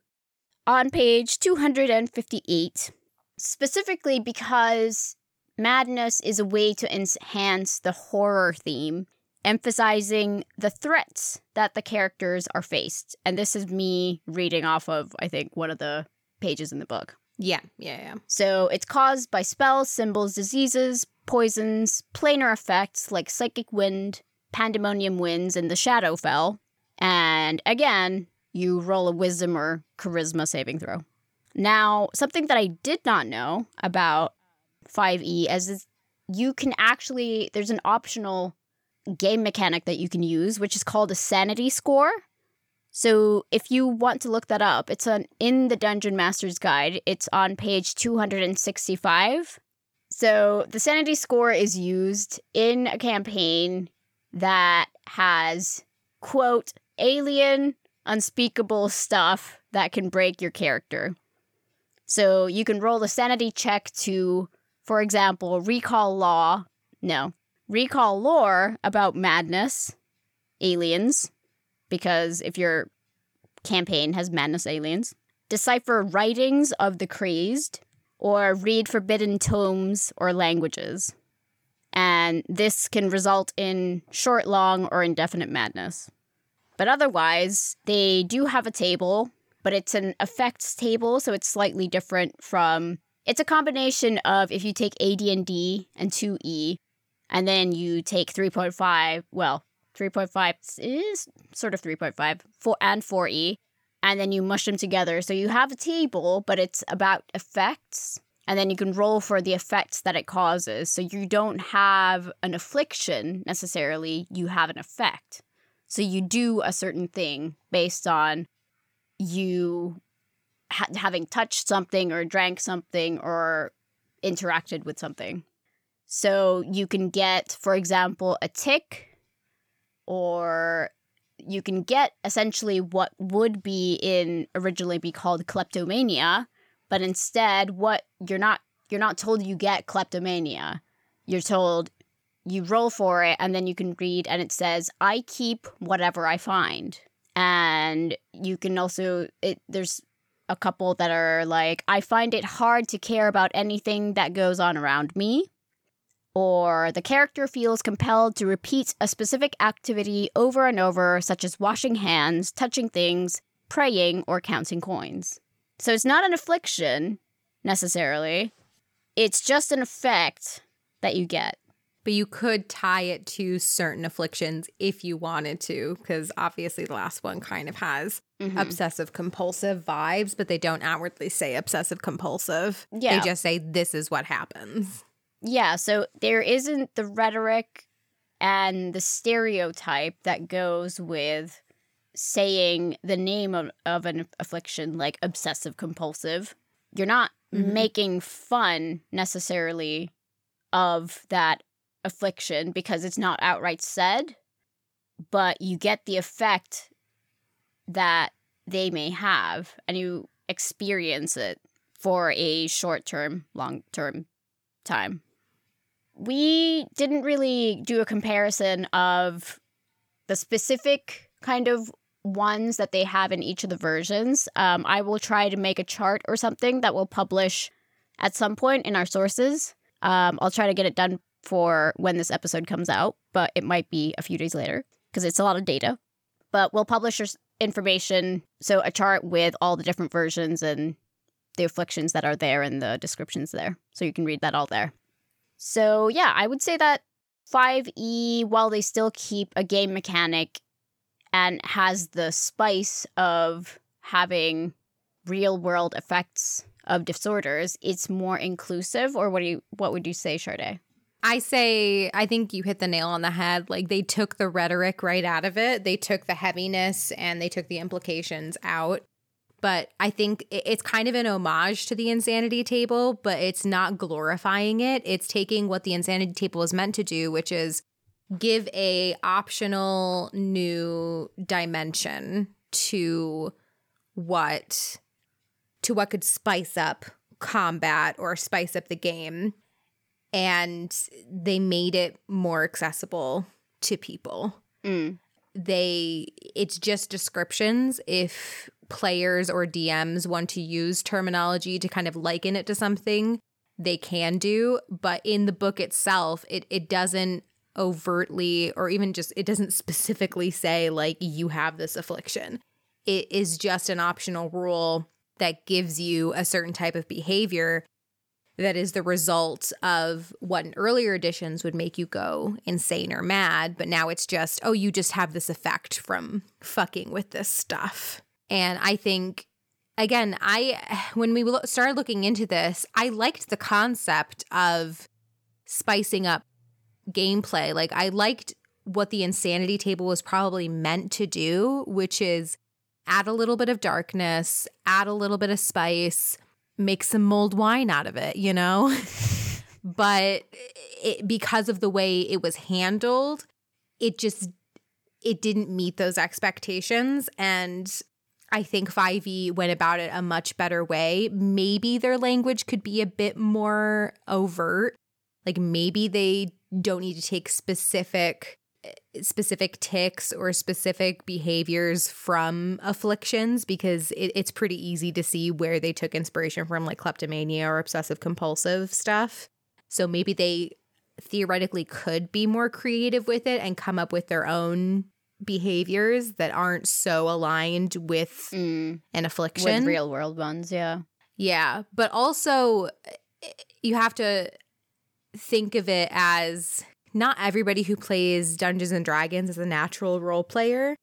So having if you incorporate this as a DM and a and talk about it with your players, some of them might need help performing these things at the table. So they might need that real world example. Yeah but again that that's kind of a table by table basis but it, it's again i like what it stands for i think 5e has done the best job of it i'm all about spicing things up and you, you can very clearly see the influences there but maybe i hope one day that they just come up with their own ideals of afflictions that mm. they could just mm. base things off of i understand that's probably very difficult to do because even the biggest world buildy fantasy stuff is always grounded in reality and some players need that grounding.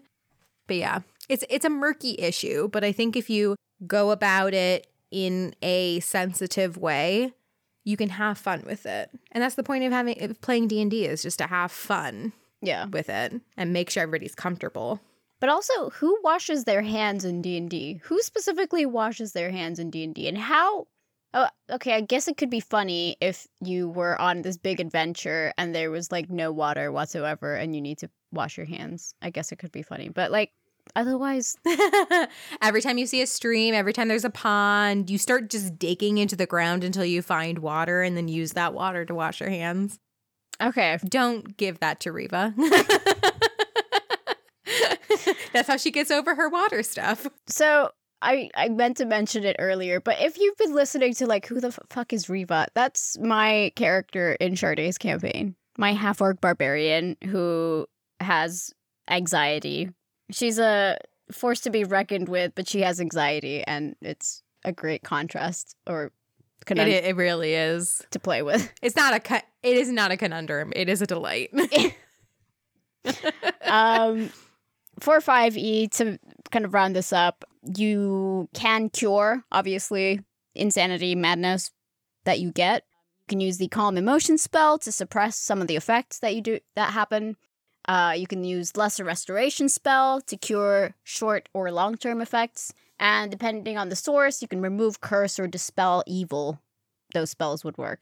And greater restoration spell or wish spell for indefinite madness would work.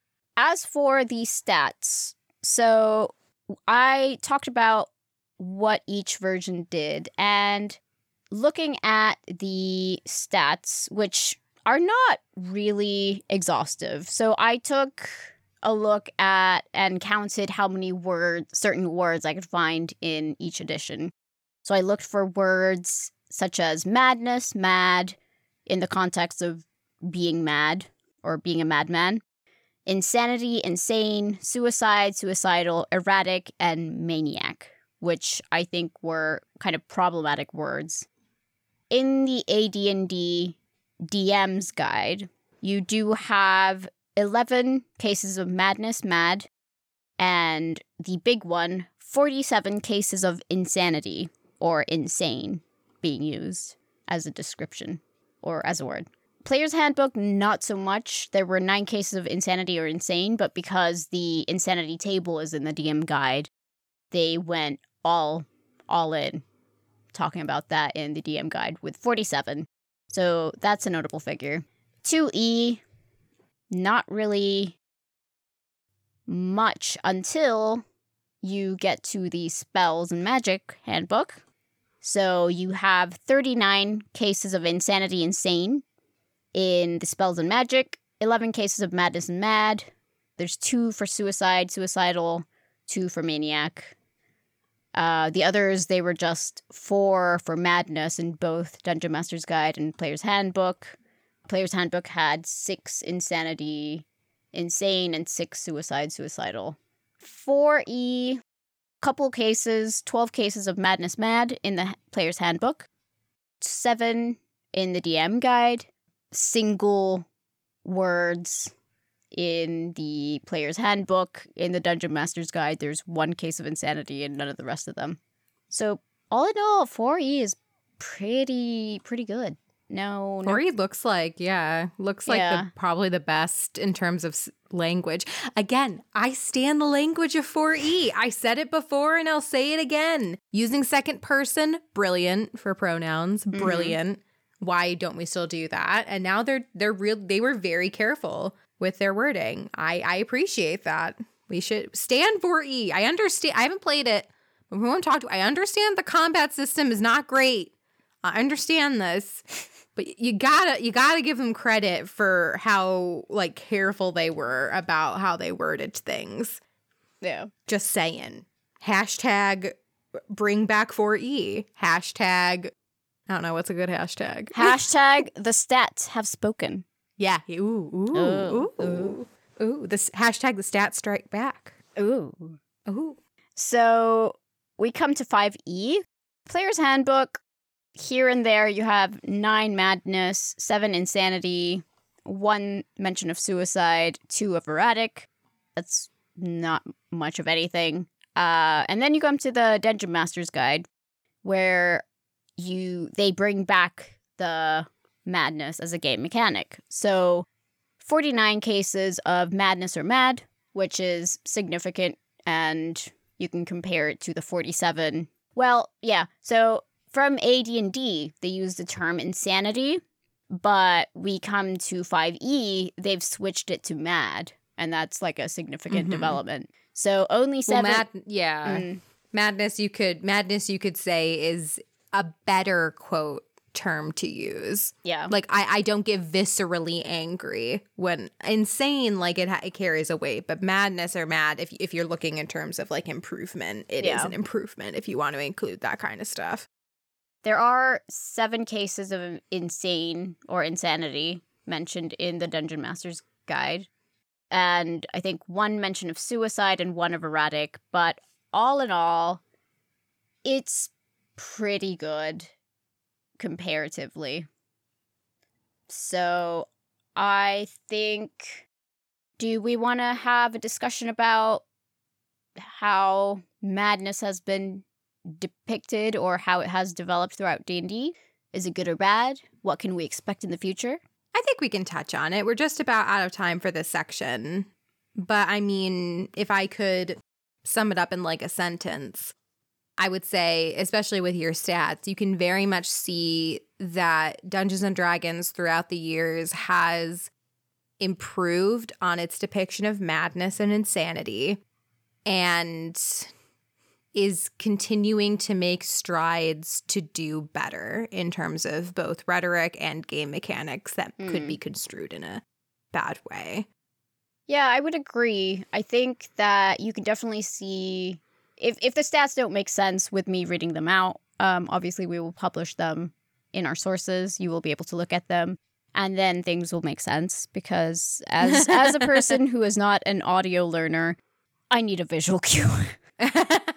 so really it's mostly for you but also for people who are lissa adjacent yes who me, also need visual me cues me and lissa adjacent we we like to see things honestly same honestly same get a nice pie chart going oof oof oof so oof. you can definitely see from or hear from the numbers the stats which are not exhaustive but they do point to certain trends that I did highlight when I was talking about each of the editions, and you can see how they change.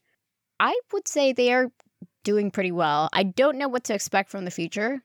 Hopefully, more inclusivity.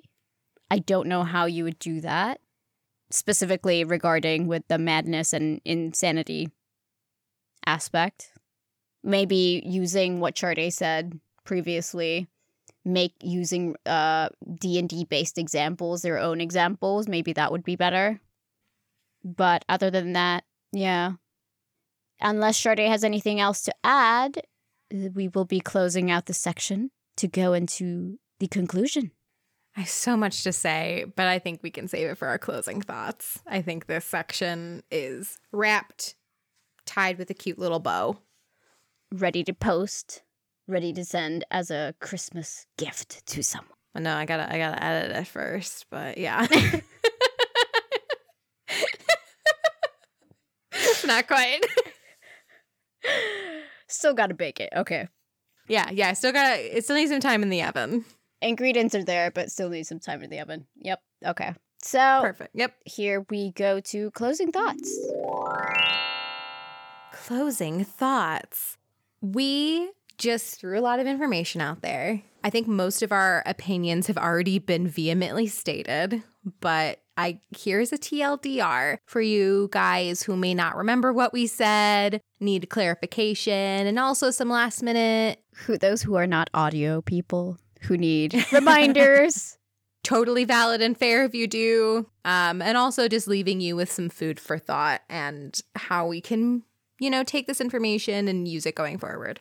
So, my closing thoughts are that the modern depictions of madness are an interesting mechanic that developed from a very problematic period in D&D history that was influenced very likely by current events and pop culture.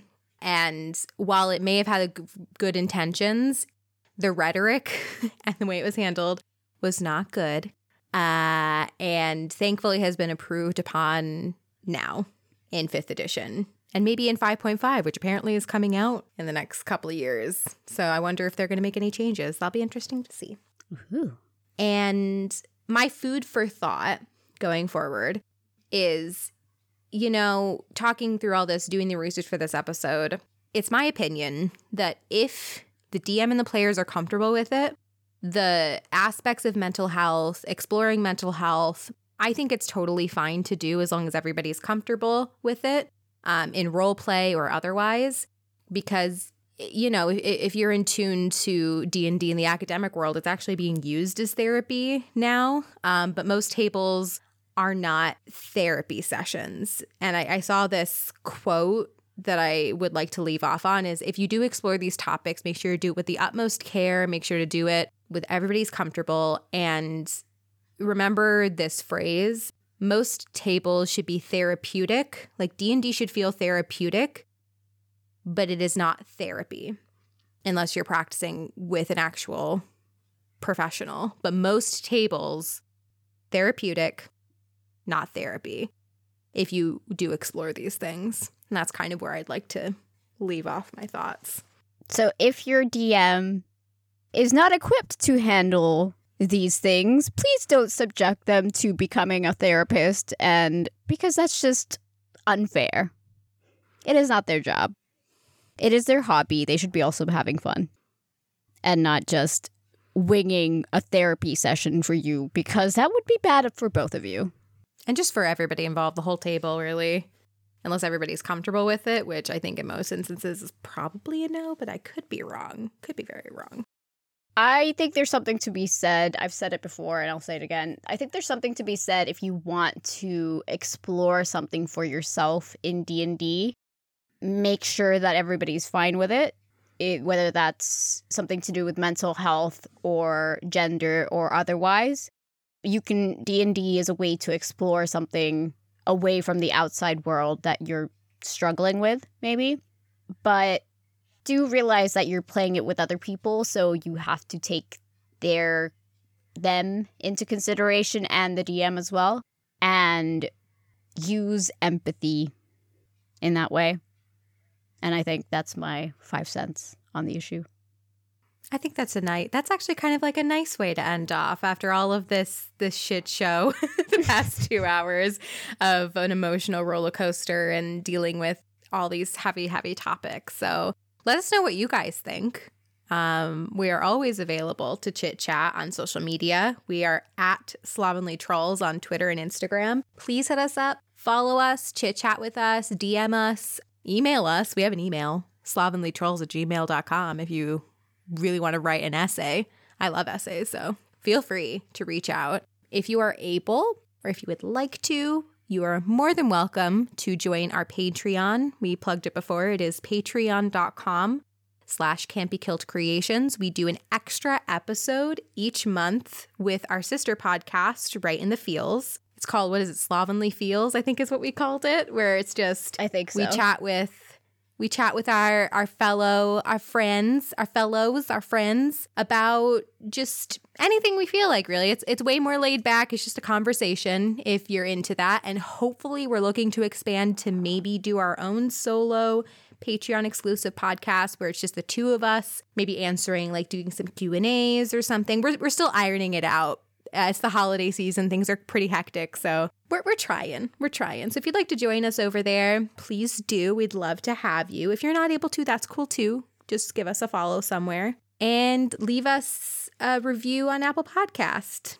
If if you would like to, a star review or a written review, either or both would be fantastic. It, it, helps the podcast reach more people so that we can get recommended, we can get some more slovenly fans and have bigger conversations and meet new people and make the world a better place than we found it, which is kind of you know the backbone of this podcast i think encourage ourselves and others mm. in our com- this little community this little edge of the internet to do better yep couldn't have said better myself MFA in words. that's it. um that's that's all we got for you this month. Uh so thank you so much for listening. And uh, don't forget uh, the number one oh whack oh oh and if you celebrate Christmas, have a happy Christmas and we will see you in the new year. Happy Christmas, happy Hanukkah, happy holidays. Is we'll see you in the new year. Uh, don't forget the number one rule of D and D. Don't be a dick. Bye. Bye. Trulls, slovenly trulls, we're big bad evil girls. The Slovenly Trulls podcast is part of the Can't Be Killed Creations podcast network. Make sure to check us out at can'tbekilledcreations.com.